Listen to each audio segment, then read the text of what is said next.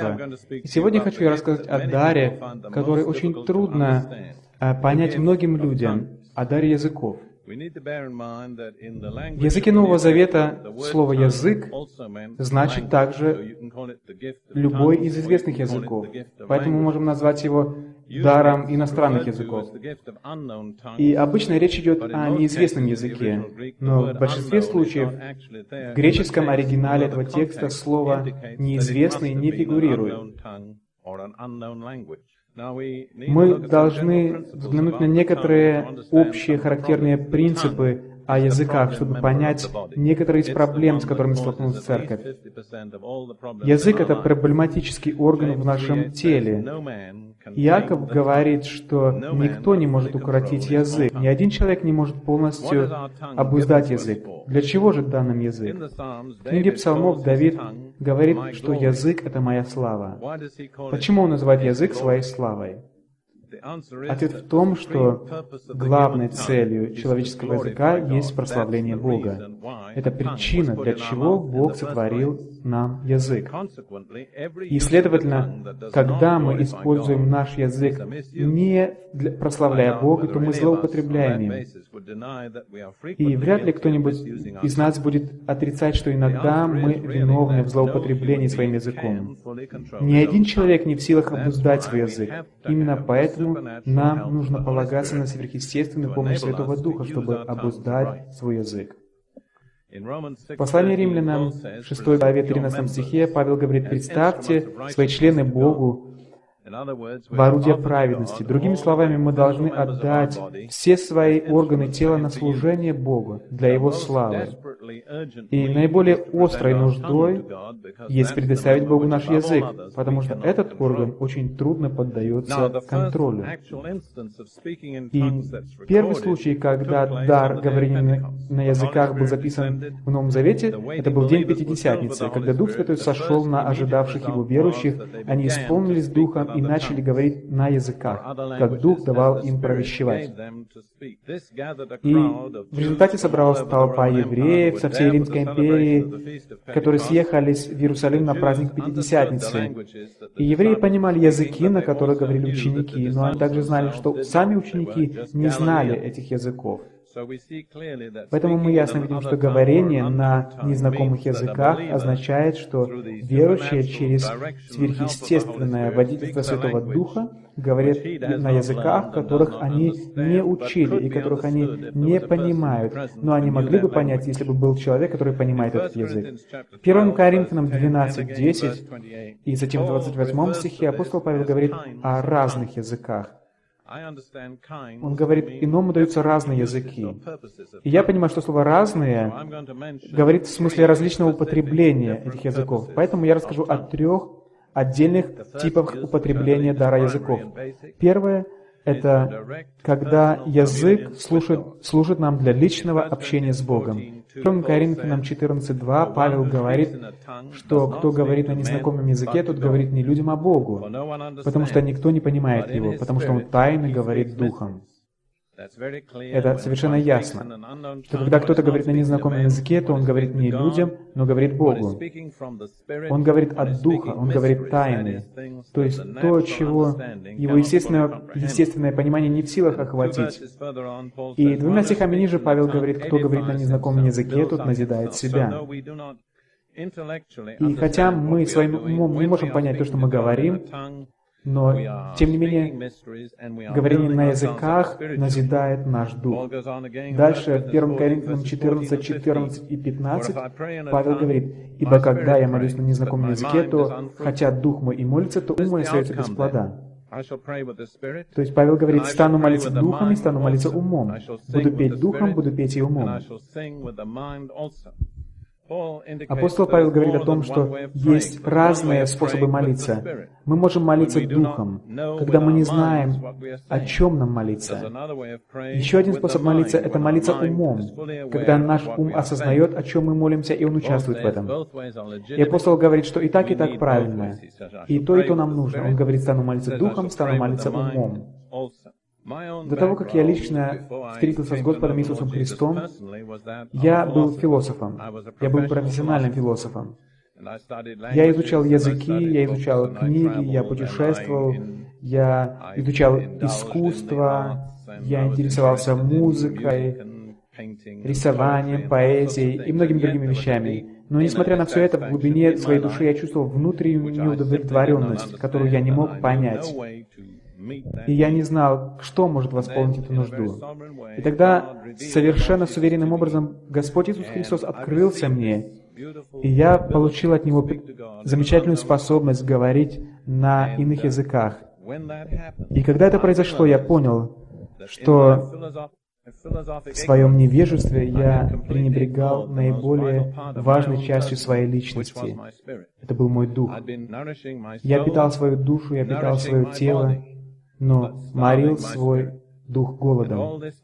И в течение всего этого времени мой дух вызывал в желании выразить себя и иметь общение с Богом, который является Отцом Духов. И когда Бог дал мне эту сверхъестественную способность говорить на иных языках, тогда впервые мой дух смог выразить себя перед живым Богом, без нужды проходить через узкую бутылочную горлышко моего маленького ума.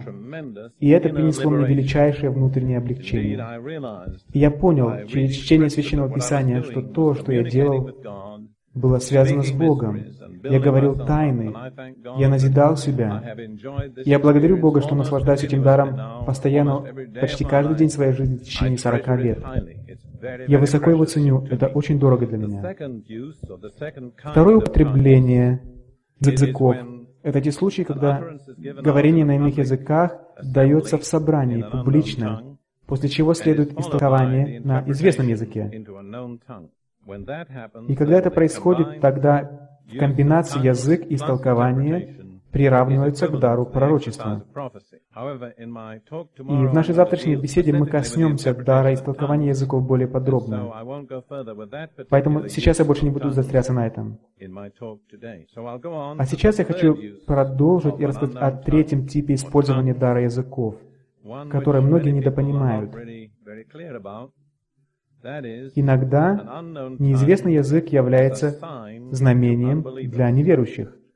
В первом послании Коринфянам 14.22 апостол Павел говорит, «Итак, языки — суть знамения не для верующих, а для неверующих».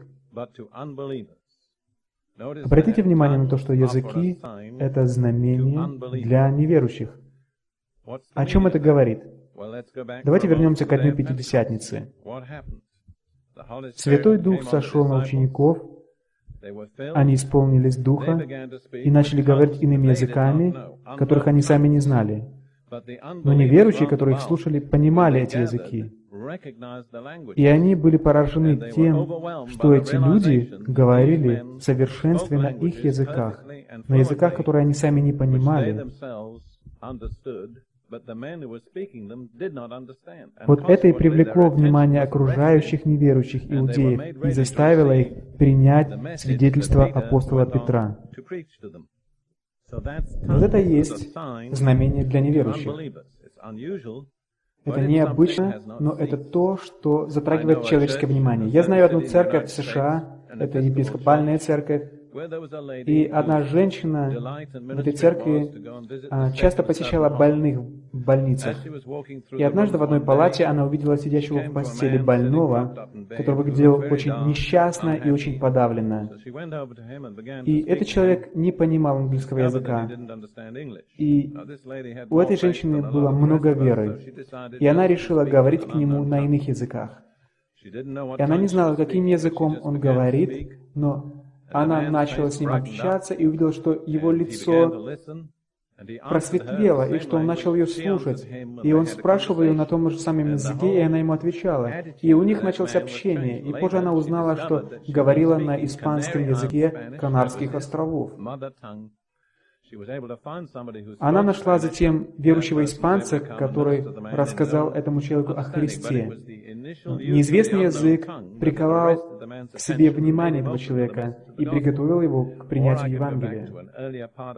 В прошлые годы моей жизни, когда я был пастором одной церкви в Лондоне, каждое воскресенье вечером мы проводили евангелизационные собрания, на которые наши дочери и другие члены церкви приглашали всех интересующихся. И однажды наша старая, старшая дочь Тиква привела на собрание одного молодого человека из Уэльса.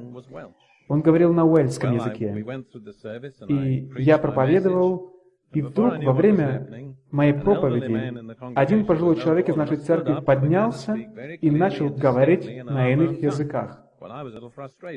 Это меня немножко расстроило. Я подумал, что он перебил мою проповедь, но этот парень повернулся к моей дочери и сказал, «Почему этот старик всем рассказывает о моих грехах?» И нам потребовалось 10 минут, чтобы объяснить этому парню, что этот человек не понимает ни слова по-уэльски и даже сам не знает, о чем говорил. Этот парень очень удивился, и, кстати говоря, сейчас он мой зять. И это очень интересный пример того, как иные языки могут быть знамением для неверующих. Вчера я рассказал о даре, который остается загадкой для очень многих верующих. И сегодня я хочу рассказать о даре, который напрямую связан со вчерашним даром, даром языков. И этот дар не имеет никакого смысла без дара языков. Я говорю о даре истолкования языков. Логика очень проста. Не было бы никакой нужды в истолковании, если сначала не было бы языков, если бы не было высказывания на неизвестных языках. Сначала я хотел бы отдать определение слову «толкование». Толкование — это способность, дающаяся Святым Духом, объяснять на понятном языке значение слов, сказанных ранее на неизвестном языке. Человек, который дает истолкование, может быть тем же самым, который и дает высказывание на языках. Либо это может быть другой человек. Писание принимает и такой, и такой вариант. И в основном цель толкования языков та же самая, что и цель пророчества. Например, в первом послании Коринфянам 14, стих 4 и 5 Павел говорит, что кто говорит на незнакомом языке, тот назидает себя, а кто пророчествует, тот назидает церковь.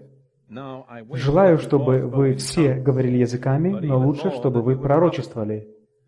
Ибо пророчествующий превосходнее того, кто говорит языками. Разве он при том будет и изъяснять, чтобы церковь получала назидание? Критерием использования этих даров является назидание. Сколько назидания получает церковь через этот дар?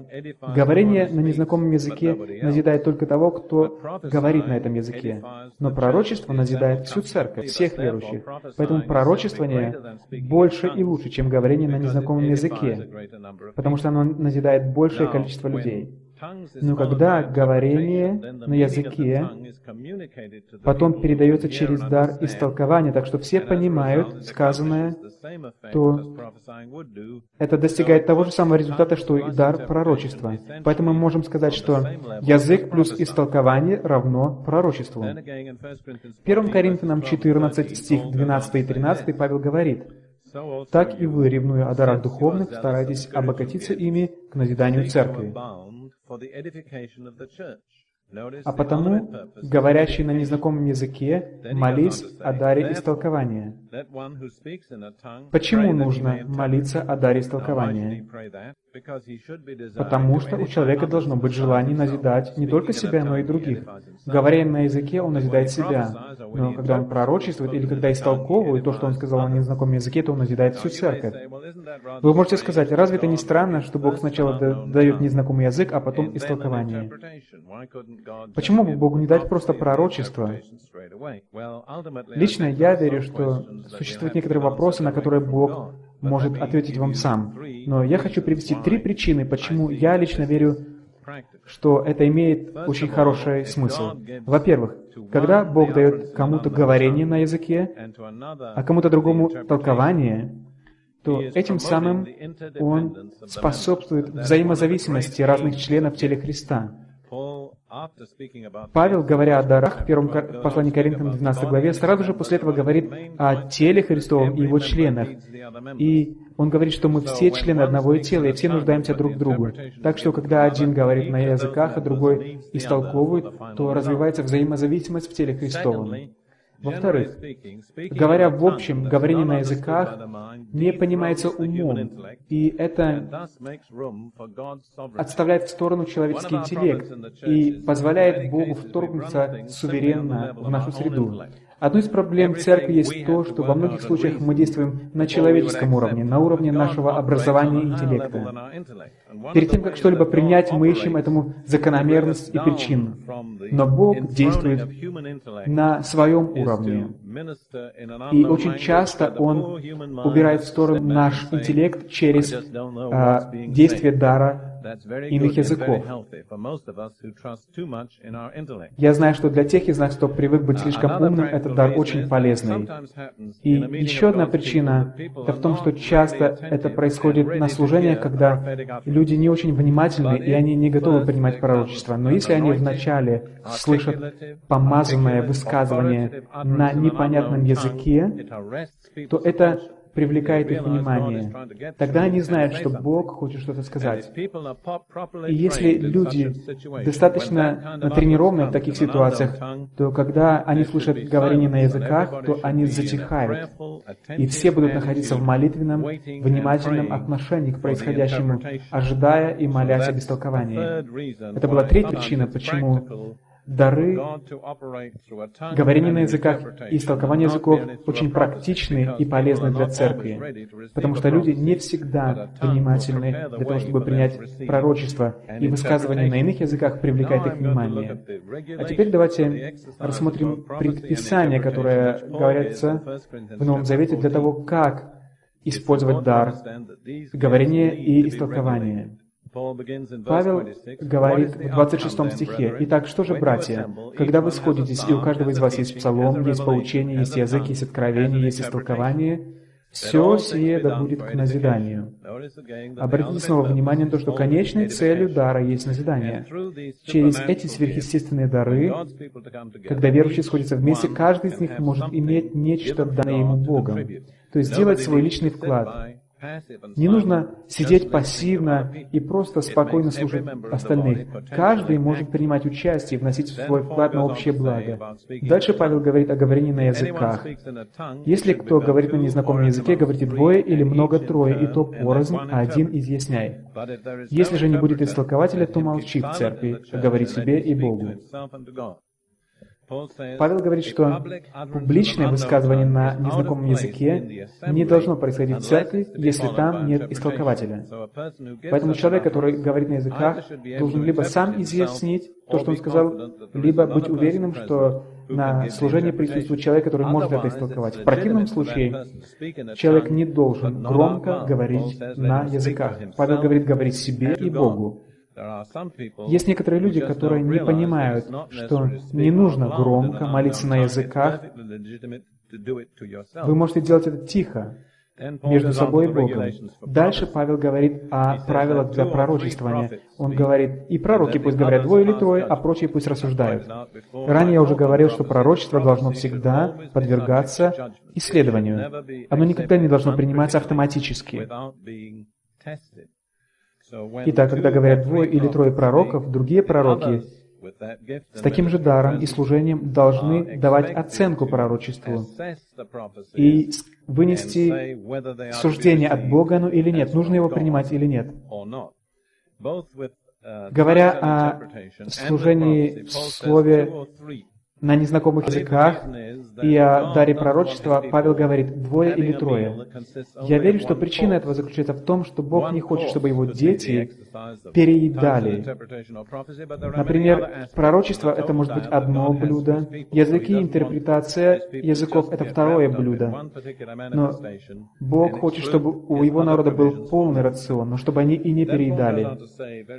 И дальше Павел говорит в 31 стихе, что все вы один за другим можете пророчествовать.